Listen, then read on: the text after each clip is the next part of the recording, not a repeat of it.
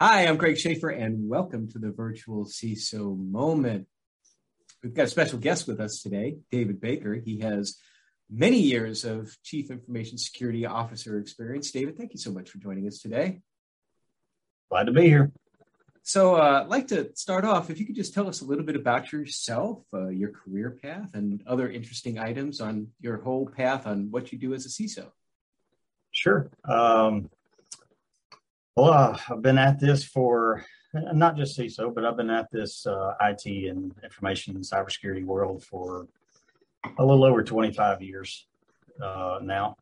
Uh, kind of started out just doing IT work for uh, actually going to city halls and utility companies all around Tennessee and Kentucky, believe it or not, uh, installing old Unix servers and crimping ends of cables for serial cable and Ethernet cables. But anyway, that kind of moved on to working in various businesses. And uh, one day I had a business client that I did break fix work for. It was a bank who asked me if I would be interested in coming on and being their first IT person. So I decided to do that. And uh, that, that, that got me into the banking world. And yeah, I don't know, it just kind of got me into the banking world. And uh, uh, oddly enough, I think I'm going to say this, and it's just weird to, say, but fell in love with the banking world and I, banking IT and and and everything that goes along with that. So that was in 2004, and then have uh, pretty well just kind of stayed here. Work, been through some mergers and acquisitions and things like that, and uh, find myself today uh, on a new adventure, a little over a month now, uh, working with Civis Bank, and um, it's it's kind of it's a really different approach to uh, technology and risk taking, if you will, from what I'm used to in many years of traditional community banking. Uh, and it's not that we're just trying to take crazy risks or anything. It's just that we're willing to try some new things, understand the risks associated with those, and um, and then and try some new some new things. It's a, it's kind of a blend of community traditional community banking and uh, fintech partnerships and digital banking and so forth. It's it's just really exciting stuff. Well, that's that's interesting, and and I know um, since I also uh, was a CISO in the banking world for for about five five and a half years. Um, that's actually, I believe, how we first connected uh, through some yes. of our um, professional partnerships. I don't remember if it was FS-ISAC or Tennessee Bankers Association, but um, uh, you're you're active in in a lot of external um, security uh, professional groups like that as well. Is that correct? That is correct. Yeah, I'm a FS-ISAC member. I guess the, the bank technically is. Uh, InfraGard. Uh, I've got my CISSP, so I do a little bit with ISC squared. Uh, recently got my CISA certification, so some ISACA stuff. Um, but I like to be, I like to be very involved in the community, if you will, uh, because you know there. I do a lot of things. I've been doing this for a while. I know I know a lot of things. That sounds weird to say out loud, uh, but I absolutely don't know everything. And um, without question, I'm sure it's this way in a lot of industries, um, but without question, I rely heavily on a network of peers and uh, who do this and can shout out emails quickly that says, "Hey, have you heard about this threat or that thing that's happening or whatever?" And it's just I rely very heavily on that network of contacts and peers um, because there's some new solution out there I may want to try or some challenge we run into or some risk or threat or whatever and it's great to be able to lean on those. So try to stay as involved and, and connected as possible. Well, and uh, information security, uh, I know from experience as well too, can be um, both rewarding, but but it can also be um, a, a, stressful environment. And and I yeah. know that it takes, in some ways, a special type of motivation to to be in this field and be successful as you've been in this field. So, uh, what's what are your motivators to do what you do? Oh, uh, good question. Uh, I don't know what this is going to sound like. I, I, I guess it, I feels it feels somewhat like a calling. Um, I actually started out in college. I was going to do, oddly enough, I was going to do banking, finance, and accounting. And uh, I discovered very quickly that was not going to be my thing. Uh, didn't know what I was going to do, but I knew that wasn't going to be it.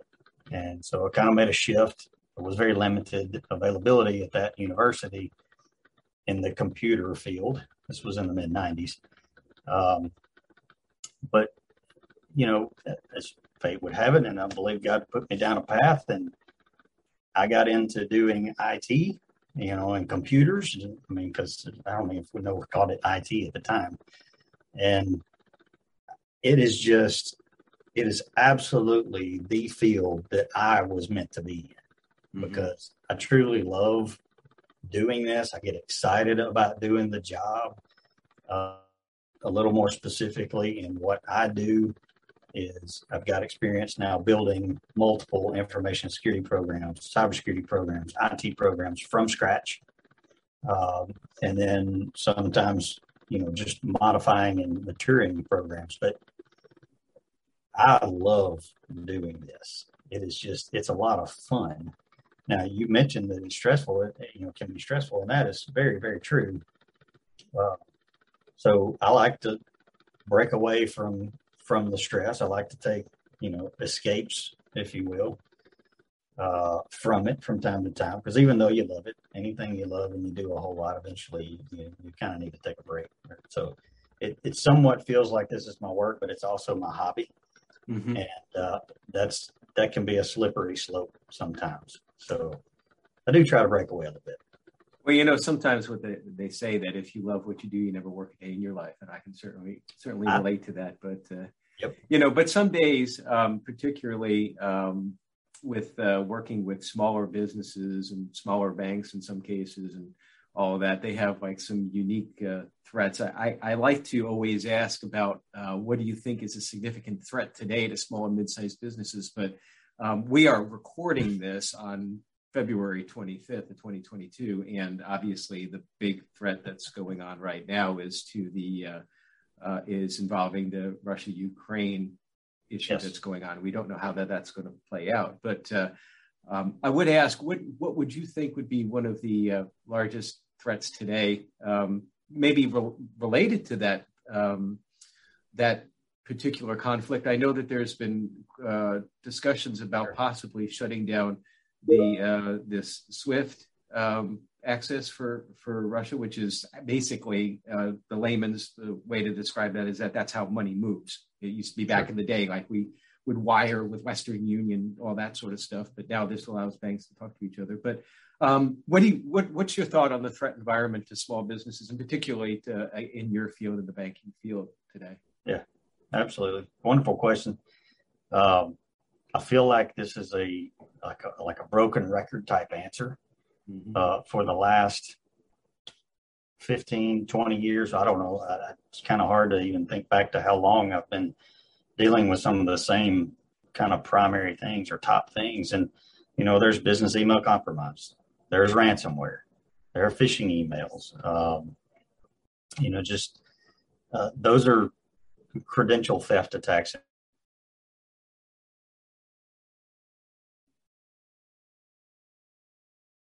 Oh, you froze. Uh, oh, there you are. Okay, we got okay, you back. Sorry. Those credential those, threat attacks. Yeah, those those things have been around for a very long time. It's not new, uh, but it continues to be something that we just it, it, if it's working for the bad guys, they're going to continue to do it, mm-hmm. and so uh, that continues to be something that regardless of the size of the organization, they have to deal with this, whether it's the small organization or the large multinational organization. It doesn't matter. They're still dealing with it. Uh, to be a little bit more uh, today, you know, as you talked about with the, uh, you know, the whole Russia and Ukraine thing, uh, that kind of drives home.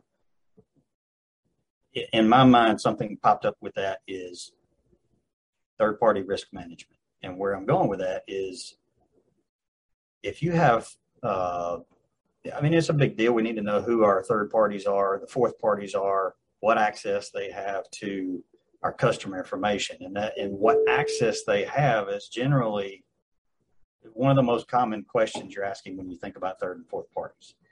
But I would say right now on top of mind is the impact of those companies, and more specifically, if they're if they are tied to a country that gets invaded by another country, are they able to continue their operations?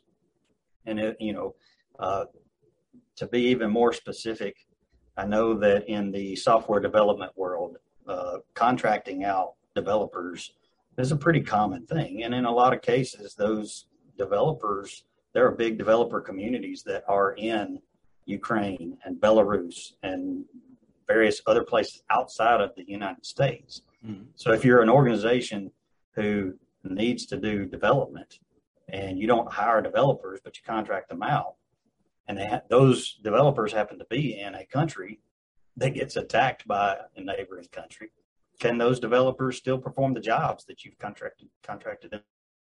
So, I mean, that doesn't impact everyone. It's not as general or you know widespread as business email compromise and phishing emails and ransomware and things like that. But it is definitely top of mind given the last 24 to 48 hours. Absolutely, absolutely. Well, I, I and I appreciate that. That was a that was a good summary of the threat environment and some specifics with regards to what's what the crisis is. But now you have the flip side. Uh, every business has, in some ways, the same the same.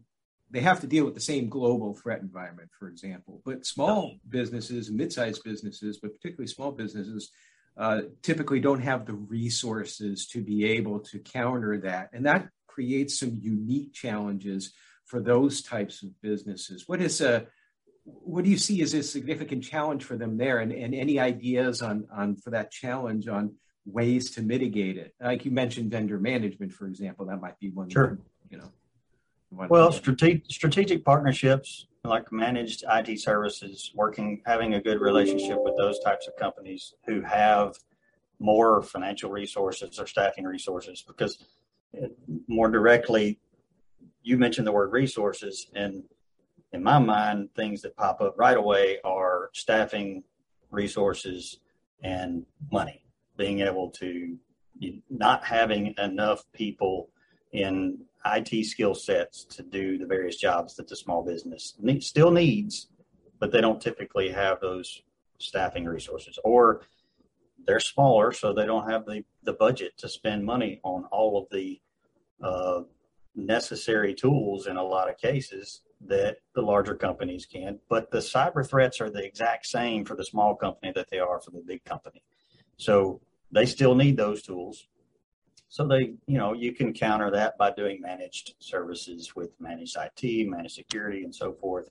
Mm-hmm. Uh, but an, another, just a very, this is kind of just a pretty small nugget I thought about them when I was thinking about this question, is supply chain risk that exists can yes. impact a smaller organization much more than it can a large organization in some respects. I'm sure large companies can feel the squeeze on that too. But you know, if you've got uh, a small network, you there's a good chance you probably didn't buy a bunch of extra switches to sit on the shelf.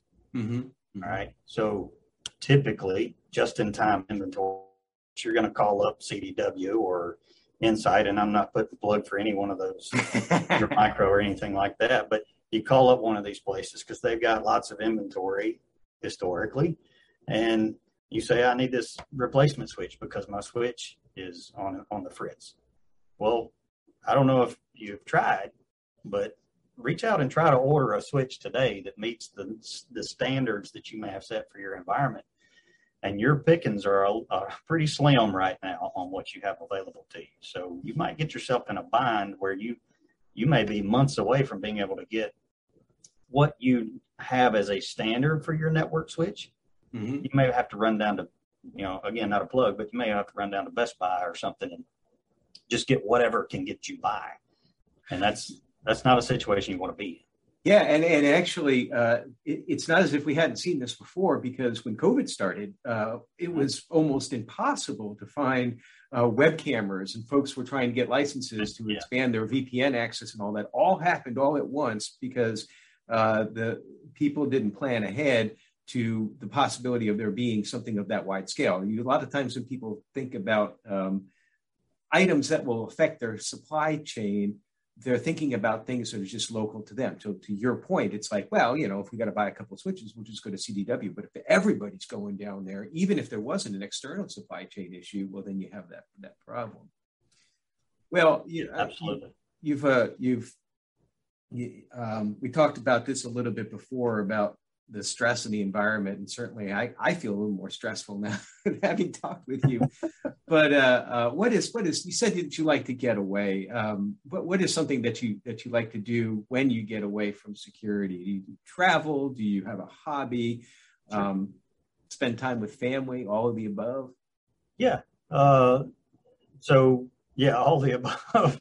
But uh, we've got a camper and so family camping trips with the camper is is a great one. You know, just spending time with the family, but and it can be around here at the house, but you know, going to the campgrounds and visiting the state parks and things you like put, that. You put a tent out in the backyard. Yeah, well, so that's the other part of this. I I love I love backpacking. Mm-hmm. I don't really get to do it near as much. I'm more I more get to do maybe some day hikes or maybe one nighters over the weekend. I'm a weekend warrior kind of thing, but what I really, really love and daydream about, and I can just kind of get lost in thinking about it, even if I don't get to go do it, is uh, long distance backpacking. And more specifically, I want to, I, on my bucket list is to through hike the Appalachian Trail. Uh, so, you know, we're talking close to 2,200 miles and months worth of uh, being out there and spending a lot of money uh, to live like a homeless person almost. Uh, but uh, you know, I, I love, there's just some, I have discovered there's something about putting everything that I need to survive in a pack on my back and then heading and trying to get some distance, uh, you know, setting, you know, get to a destination, set up camp, enjoy some people that I've met along the trail, hanging out with them, you know, that I'll probably never see again in my life, talking to them, whatever. You spend the night there, you pack up the next morning and you head off to another destination. And uh, usually, or in a lot of cases, you don't have cell coverage, so kind of forces you to be disconnected from yes. your day to day world. Yes. Uh, so, and it's just, I don't know if it's just something raw about it, if it's something just in, you know, nature, you know, being in nature, but just, I don't know exactly what it is that draws me to it. I was not ever into this until just a few years ago. A group of guys from our church, we decided to do a trip, do a week long trip on the Appalachian Trail. First time I'd ever gone backpacking, and I just absolutely fell in love with it. It like wow. got it in my blood. So well, if you're going to jump in, that's the way to jump in, you know, and uh, yeah. start off with a week on the Appalachian Trail. I mean, I would love to do that myself as well. Well, um, do you have any final words of wisdom to either CISOs out there or virtual CISOs or small mid-sized businesses or or anything or all of the above? Final words of wisdom. Yeah. Uh, well, I guess one of the uh, one of the things I like to talk about is building a recovery strategy, not a backup strategy. Mm-hmm. That's very specific. uh, make sure that when you do, you, know, everybody wants to do backups and they say do backups, but just make sure you can actually restore from those backups. Um, but just in general, I guess, bigger picture words of wisdom is that you you can't implement every single control you need all at the same time. So don't try. Okay. As as boring as it sounds, do a risk assessment. Okay. Identify the things that are important to your business, to your environment, to your structure, whatever it is. Find the things that if I implement this one control, that it's going to be the biggest impact, you know, bang for my buck, so to speak. Uh, you know, improved email security or you know, whatever it is, the environment's going to be different. So I can't tell you what you need to do, but you do the risk assessment, you find out what your biggest weakness is, you find that one thing that can make the largest and most significant impact in reducing your security exposure, your, mm-hmm. your insecurities, and then then you move on to the next thing and you tackle that. And then you move on to the next thing and you tackle that. Sure, we try to multitask. We can't technically really do that all that well. But just don't try to do everything all at once because you get overwhelmed and then you don't do anything great. Right. So take a step back, take a breath, pick the thing that's, you know, highly critical, most impactful control that you can put in place for it, and then move on to something else. So that would well, that, be that that, that's awesome. That's great advice. Well, I really appreciate you spending a few minutes with us today, and uh, I'm sure everybody else will. So thank you for joining us, and uh, for everybody else, stay secure.